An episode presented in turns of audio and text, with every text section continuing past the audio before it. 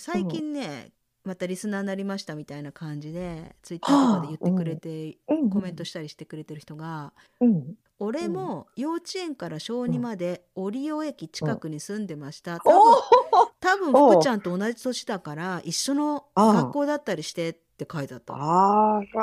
らら。じゃあ駅名売りのおいちゃんとか分かってるよね。だ折尾っていう駅名を出した回があったよね、うん、確か。うん、だからその回を聞いたかもしれないけど、あらあ、でも北九州ってことでしょ、つまりは。そうそう、折尾はね、うん、北九州市八幡西区ってとこだ。いやだからさ、うん、北九州出身の人が聞いてくれてるっていうだけでも福ちゃん的には胸熱でしょ。そう、胸熱でしょ。もうね、うん、北九州折尾には東筑高校っていうすごく頭のいい高校があって、うん、もうすごい本当東大とか行くような大学なんだけど、高校？高倉健とかね。ああ、なんか言ってたね。あと北九州出身の金八先生の乾先生、カンカン先生、森田純平さんとか。犯罪者だけど京都連続殺人今死刑囚の筧千佐子ね、あの人とかが出身の東筑高校があるんだ。あ、じゃあ折尾には、うん、福ちゃんは折尾の話はなんでしてたの？駅弁の話じゃない。もう本当にね、お弁当売りしてたのよ当時。あったあった、普通にお弁当売りしてたよ。お弁当売りあった。で私そのエッチの四十八手ってあるじゃん、なんかいろいろ対松葉崩しとか、うん、あれでなんかそういうのを見てて、うん、手拭いだったかな、うん、手拭いで四十八手、昔のお父さんたちってエッチなそういうの持ってたじゃん、うん、駅弁っていうそういうのがあって見たらね、うん、なんかね、男性が立ち上がって、うん、女性をその駅弁のおじちゃ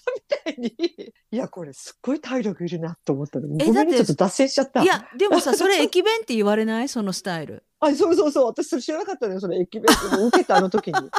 ちょっと駅弁これよっぽど男性さ足腰が強くないとできないよね、うん、知らんけどでもね、ちょっと今福ちゃんが私もしそれをもしよ、うん、もし今男性からやられるとするじゃん、私がイケメンを、うんうん、だったらしらく柏飯弁当って言ってやるよ、折尾駅のあのおいちゃんを思い出して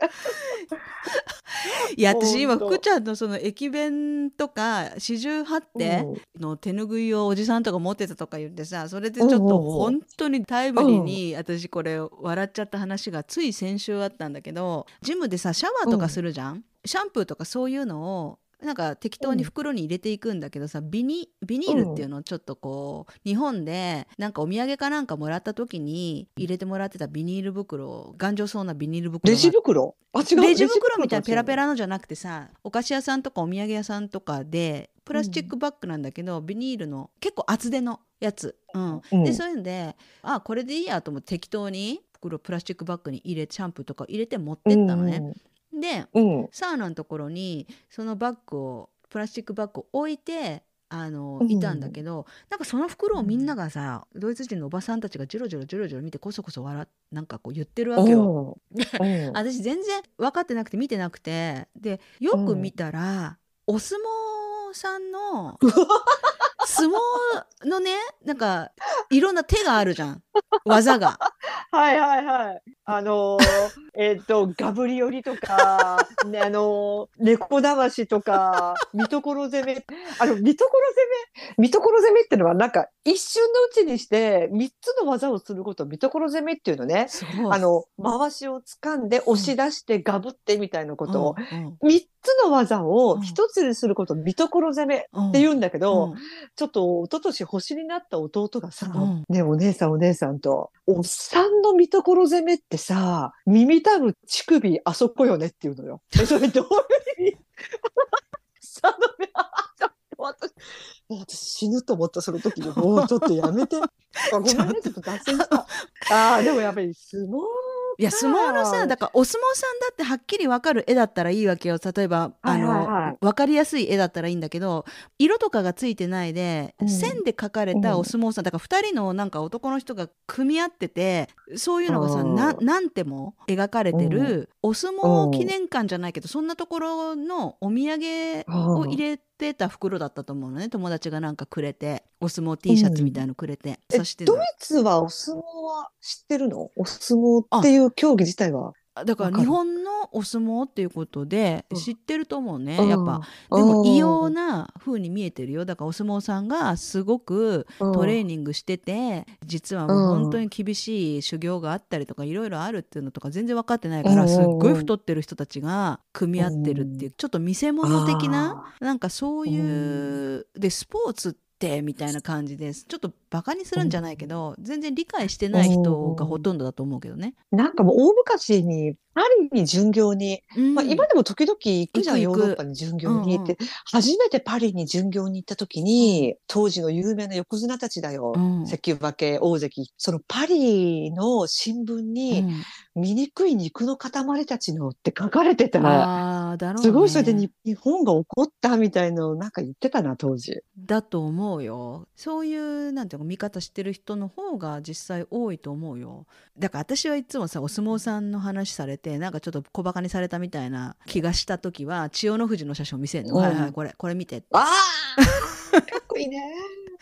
もうウルフ千代の富士だけはさもう本当にすごいじゃん、うん、もうあの筋肉流、うん、あんなお相撲さん他にいる？うん、いない、いないよなかなか。あそこまで今まであの人だけだよね。貴乃花とか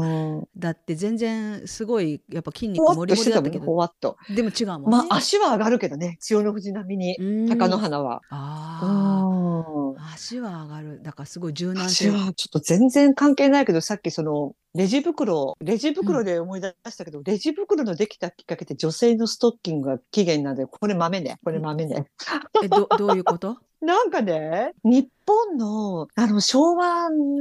40年代、30年代かに、すごいミニスカートが流行ったと時代があったので、うん、あったらしいのよ。うん、ツイッキーかなんか来た時に、うんうん。その時に、フルーツ狩り、梨狩りとかリンゴ狩りとかあるじゃん。うん、あれに女性がやっぱり当時流行るミニスカートを履いて、うん、ストッキングを履いていってたんだって、当時のおしゃれな人たちが。うんうん、梨とかリンゴとかもいでさ、うん、袋に入れるじゃん。うん、当時は、なんか竹のようなカゴを渡されて、うん、それに入れてたらしいのね、果物を、うんうん、でもそれってやっぱりミニスカート履いてるから、うん、伝染するんだってストッキングが。あ、なるほど。でそれですっごい苦情が来てなんとかなんないのって、うん、それで開発されたのがレジ袋らしいよ。女性のストッキングに伝染しないって。それでスーパーが採用して、じゃあ日本が先ってこと？あのレジ袋。そうなんじゃない多分。レジ袋これまあ豆だ、うん、これミニスカートストッキングからレジ袋ができた。それは知らなかった。でも昔さみかんとかなんかストッキングじゃないけど、うん、網タイツみたいなの入れてなかった？うんうん、あ、はいはい、あれかぶってたよね赤いやつでしょあれかぶって、いや私いつもかぶってたよあれ。かぶってないあれ子供かぶるくるくる回してさ、リンゴみたいにして、可愛くリンゴみたいにはしてたけどかぶってない。顔ならずかぶって逆にピャッと引っ張ってさ、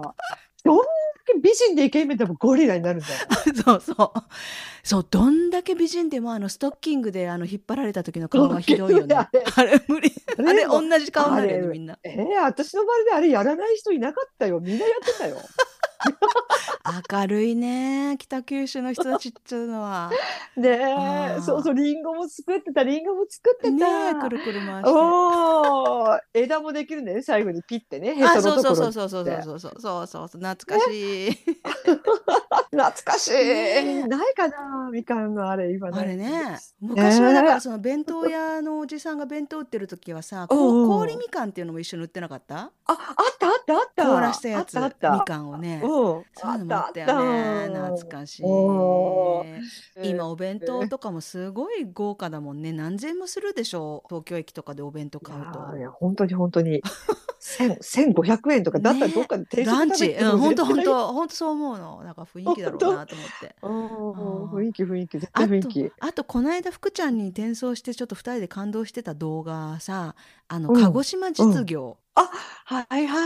あんな甲子園の強いところねあるんだね、うん、今でも甲子園強いのかな。今でも強い。どうなんだろう。昔は本当に、私は子供の頃って果実だったよね、うん、そう、私は子供の頃もあれが有名じゃん、鹿児島実業って。男性の新体操、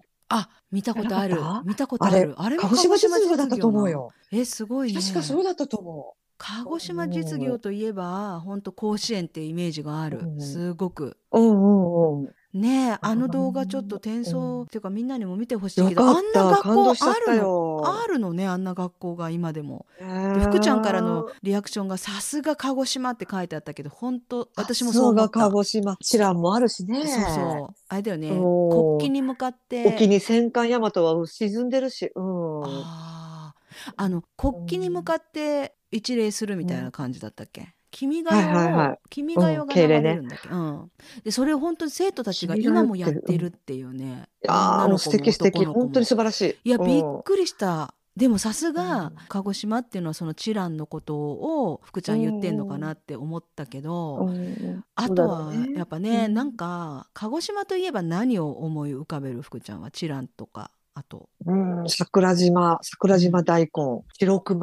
白熊ってわかるよね、めいちゃん。かき氷？そう。白熊ってあの、ね、白い熊じゃない。フルーツがいっぱい乗ってるかき氷ね。そう、うん。長崎花。何それ？長崎花って鹿児島県の先端に端の方にあるんだけど、そこに動物園があってね。うん、子供の頃行ったんだけど、インコのショーがあったのよ。当時。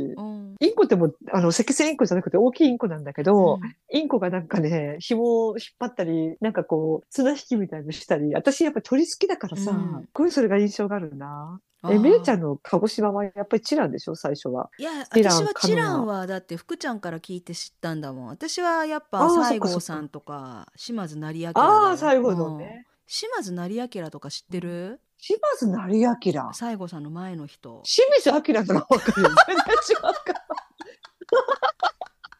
横はめ縦はめの人、清水明なら分かるけどちょっともうダメだ。島津斉彬っていう人のね豆をちょっと話そうかなって今よぎったけども、清水明で今日は終了にしますちょっ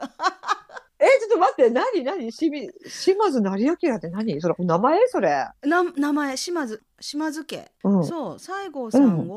が憧れた人だよ。西郷さんを拾った人というか、あとジョン万次郎が、アメリカから帰国した時に、本当だったらさ鎖国時代にジョン万次郎日本に帰ってきてアメリカから、もうね、処刑されるとかさ、なんか大変な扱いを受けるような立場だったかもしれないけど、ジョン万次郎を救い出したというか、この人を侍にしたっていうか、ちょっとでこの人はさ、あの鎖国の時代になんかその流れに逆らって日本を強く、富国強兵っていうか、日本を強くっていうことをすごく、考えてて、外国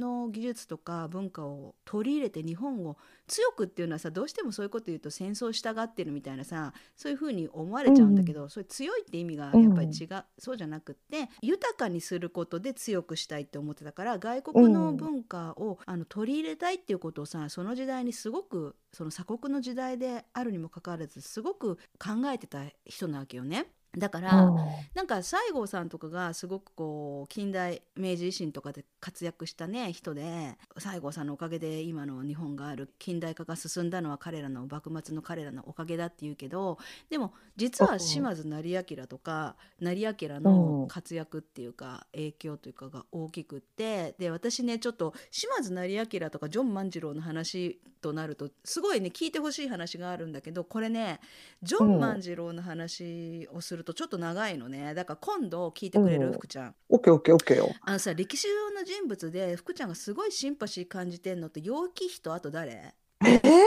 誰だろう。なんかすごい近くに親近感感じると楊貴妃の話をさ、冗談交じりにいろいろ言ってたけど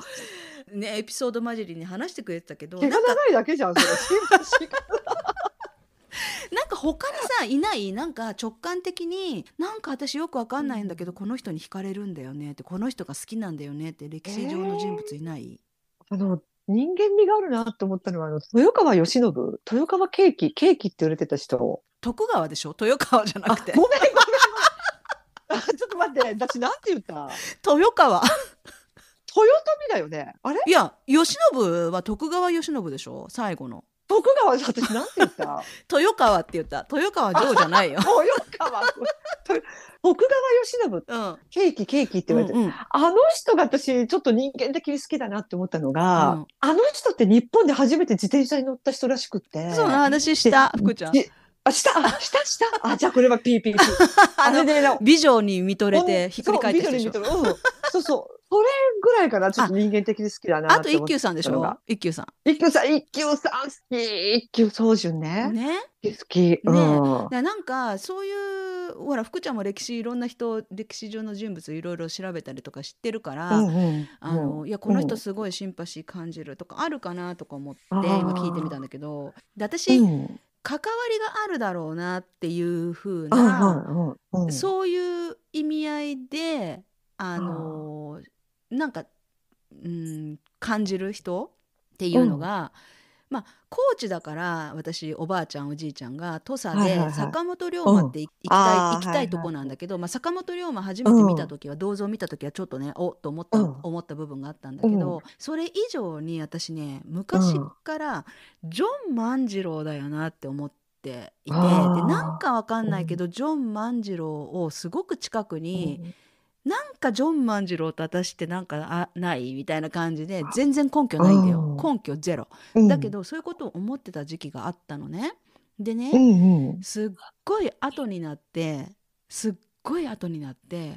うん、発覚したことがあって、うん、私さ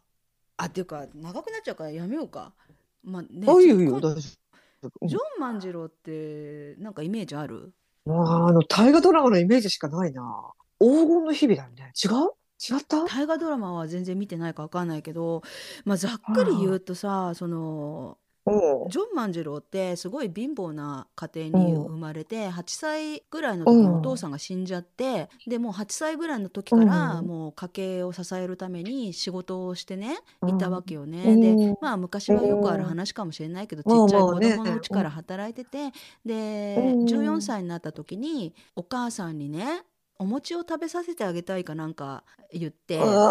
でなんて愛おしい子供。そうで漁に出たんだって、友達と船に乗ってね、はいはいはい、魚を取ってそれを売ってお母さんにお餅を食べさせてあげたいって言って、うん、そしたらその船が難破してしまったんだよね、急な突風に流されて。で、高知だよ、土佐清水から5日間とか10日間とか漂流して、なんと遠い小笠原諸島だっけな、鳥島ってめちゃめちゃ遠い800キロぐらい先のとこに流されて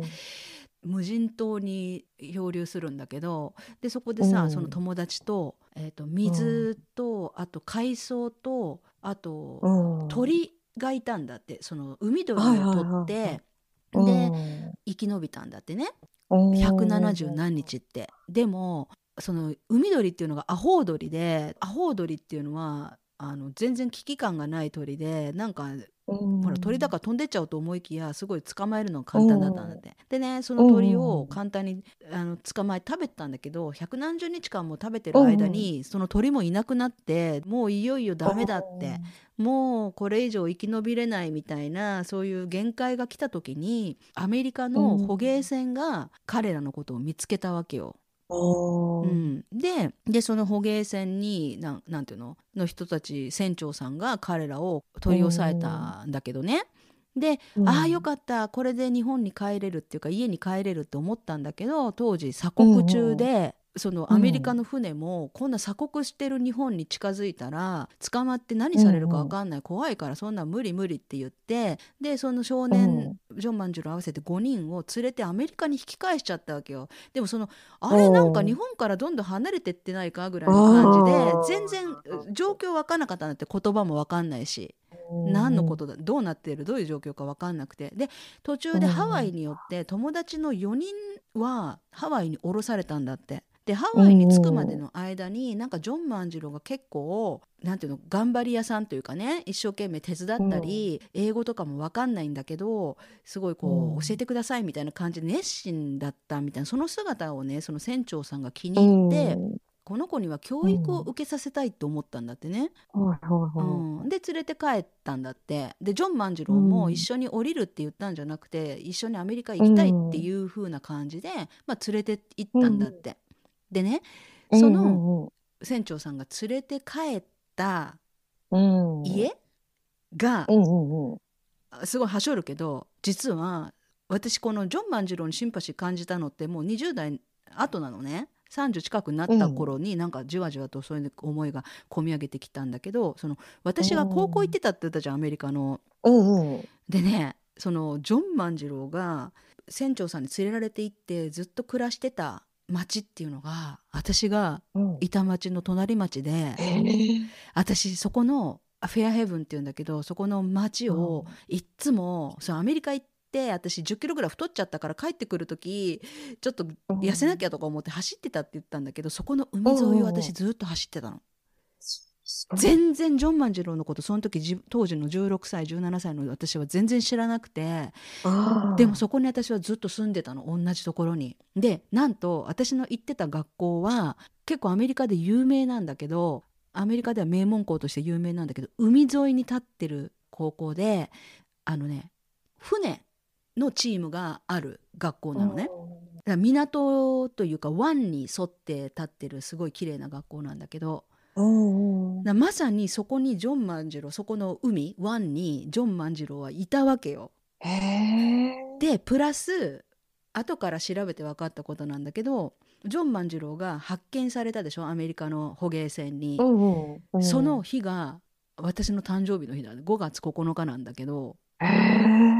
命をもう限界だって、もう無理だって言った時にアメリカの捕鯨船が来て、命救われて彼の人生がぐっと変わった別れ物の日だと思うんだけど、そんなのはねたまたまかもしれないけど、ちょっと生まれ変わっちゃったんじゃない？なんか私が変にすごいなんか感じるね。そう、妙にシンパシーを感じる理由、何の根拠もなかったのに。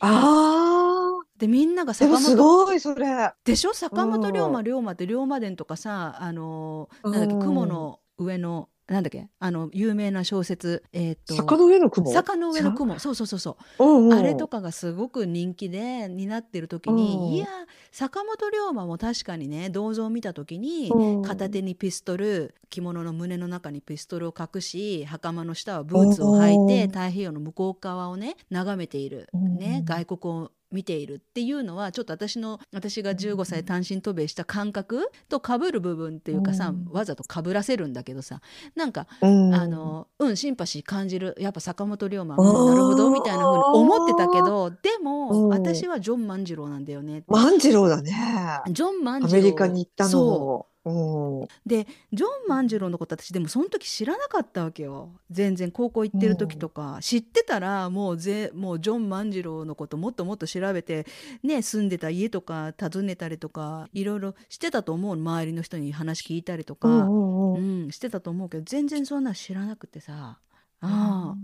そうだから、そのジョン万次郎を助け出したのが島津成明っていう人で、ジョン万次郎は日本で初めて、日本に ABC の歌 ABCDEF あの歌を日本に持ってきた人で、もちろん初めて、外国の文化を鎖国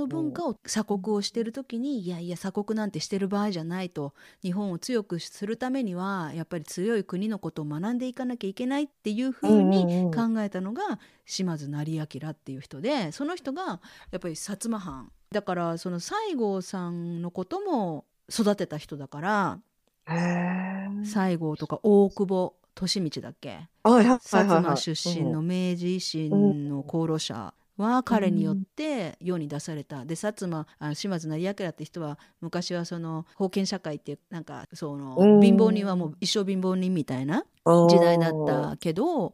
優秀な人は貧乏だろうが何だろうが、実力で一生懸命な人とか優秀な人っていうのはやっぱりチャンスを与えなきゃいけないっていう風な考えをも持ってた人だったわけよね。だから私もそういうのが好きだからさ、やっぱ頑張る人が報われてほしいっていう風に思うし、私もね、何にもないとこで棚ぼたみたいなことはありえないと思ってるから、やっぱ頑張るしかないよなって、結局人生頑張んないといけないんだから、どっちにしろ頑張んなきゃいけないんだから、ブーブー言わないでやろうっていうのが子供の時からの考えでさ。わあ偉いね。だって頑張る以外ないもん。頑張る以外に甘ったれる道があったんだったら甘ったれてると思うのね、私も。でも私はもう家庭環境とかも含めてその甘ったれが許されない環境に生まれているから、まあ今となってはね、それがいいトレーニングになって強みになったとは思うんだけどさ、ね、環境は子どもたちには親も選べないし、環境も自分たちで作っていけない、まだちっちゃい、ね、子どもたちはだからあれだけど、でも私はそのでもね、まさか自分がねジョン万次郎が育った町をね走ったりとかね、その海をね眺めながら授業だから、海沿い本当に素晴らしい学校なんだけど、本当教室とか寮から海が見えるのね。で、すごいな、船乗りの船乗りっていうか、船を所有してるわけよ。大きな航海する船をね、学校が。でその船をセーリングチームとかがあって、それが結構アメリカでも有名なんだけどね。でね、これねまた全然島津斉彬の話とかジョン万次郎の話とかとそれるんだけど、海賊と呼ばれた男って知ってる？本岡田准一が出た映画だよね。そうそうそう、百田尚樹の小説。はいはい、あれの主人公というか出光興産の社長さん、私ね会ったことあんの。あの人のおかげで私アメリカ行けてるの。すごい。で私まだ子供だったからその人がどんだけ偉大な人かとかっていうの分かってないし、でネットもない時代だから情報とかも収集できない、前もってその人がどんな人かも調べることができない。この話はまたちゃんとするけど、私がアメリカ行ったのがすっごいアメリカンドリームだから、どうやって行ったかって普通の生き方じゃないから、私がアメリカ行けたのって。でそのねドラマの中に出光興産の社長さん、出光さん、ミスター出光がいて、で出光さんのおかげで私はその学校に行けてるわけね。でだから、なんかジョン万次郎にシンパシーを感じていることとかもそうだけど、そんな人が私の人生にちょっとでも関わっているっていうことがちょっとね、すごいね、ショッキングっていうかちょっとびっくりなの、自分的にも。だからなんかちゃんといつかしたいなっていう、私がアメリカに行ったどうやって行ったか、多分福ちゃんにもまだしてないと思うのね。その E.T. の話はちょっとしたけど、 E.T. の話なんていうのはアメリカに憧れた理由でしょ、ただ単に。もう家の中が厳しすぎて、家の中でもう自分の意見も言えない家だったから、自分の意見を貫くアメリカンスタイルがすごい気に入って、この国に行きたいって思ったのが小5の時でっていう話をしたよね。でもそれは入り口だからさ、単純に。でもその後、小学校5年生の私が親の力も借りず、どっかの会社の業者のエージェントとかのアシストも受けず、自力で調べ上げて、自力で動いてアメリカの学校に入るってとこまで行った過程の中には、その出光さんもいるわけよ。出光さんとの出会い、あとは、私は当時は全然感じてもいないし気づいてもいないけど、なんかジョン万次郎がいたのかなって思ったりとかしてすごいでしょ話が壮大すぎてコメントしづらいと思うけど、でも本当に調べれば調べるほどなんかすごくジョン万次郎、なるほど、だから私あの時根拠もあの時っていうかね、ある時期なんでこんなにジョン万次郎が好きなんだろう私っていう感じでね、そうだからジョン万次郎はそういう意味でシンパシーをすごい感じてるのね。好きな歴史上の人物っていうのはいるんだけどね、他にもだからその吉田松陰とか、勝海舟なんかもジョン万次郎と一緒に船乗ってて、福ちゃん言ってたよね、犬怖い人かって。犬は怖い人だよね。そうで勝海舟の話した時に福ちゃんがさ、勝海舟が船に乗ってアメリカ行った時にゲーゲー吐いて船酔いしてっていう話してたじゃん。あん時に勝海舟にが船長さんっていうか船舵取ってたんだけど、もう勝海舟がどうしようもなくなってじゃあ自分がって言ったのがジョン万次郎なんだけどね。で誰が勝海舟の悪口言ってたって言ったっけ？誰だったっけ？伊藤博文じゃなくて誰だっけ？伊藤博文だったと思う。福沢諭吉じゃなくて、ごめん、福沢諭吉だ。そうだよね。私もめちゃくちゃだね。そうだ、福沢諭吉が悪口言いまくってた。でその船にジョン万次郎も一緒に乗ってたっていうことでね。すごいよ、歴史の話とかし始めた。面白い。福ちゃんの偉人の性癖の話もまた聞きたいけどね時々ね。こういう話もしていければいいなと思って。すごいね、ジョン万次郎。ジョン万次郎深いよ、話し出したら。もう私なんか放浪して行方が分からなくなったってのは風船おじさんぐらいのイメージしかないけど。誰？覚えてない？風船おじさんっていたじゃん、昔。あ、でも昔？結構最近じゃない？20年ぐらい前。いやいや、昭和から平成ぐらいの頃じゃない？すっごい連日ワイドショーを賑わせてたおじさんいたよ。ヘリウムガスにいっぱい風船つけて、アメリカに行くとか言って、そのままいまだに消息不明よ、30何年経つのに。嘘。鈴木さん。あの人ね、なんかね、横浜の博覧会かなんかで、もともとなんか出店を出してて、それが売れないで文句言って、当時マスコットキャラクターを手塚治虫が描いてて、でその着ぐるみを勝手に自分で作って自作して、だからほらよく中国が勝手にドラえもんとかをなんとか遊園地とかに出してるじゃん、あんな感じで勝手に自作して、でサイン会とか記念写真でお金を取ってたんだって。で、でも自分のブースがすごく場所が悪くて売れなくって、で博覧会側にすごく文句言ってたんだけど、でも結局改善してくれなくって、その抗議のために、木塔の上に登って、その着ぐるみのまま、あのさ、昔大阪万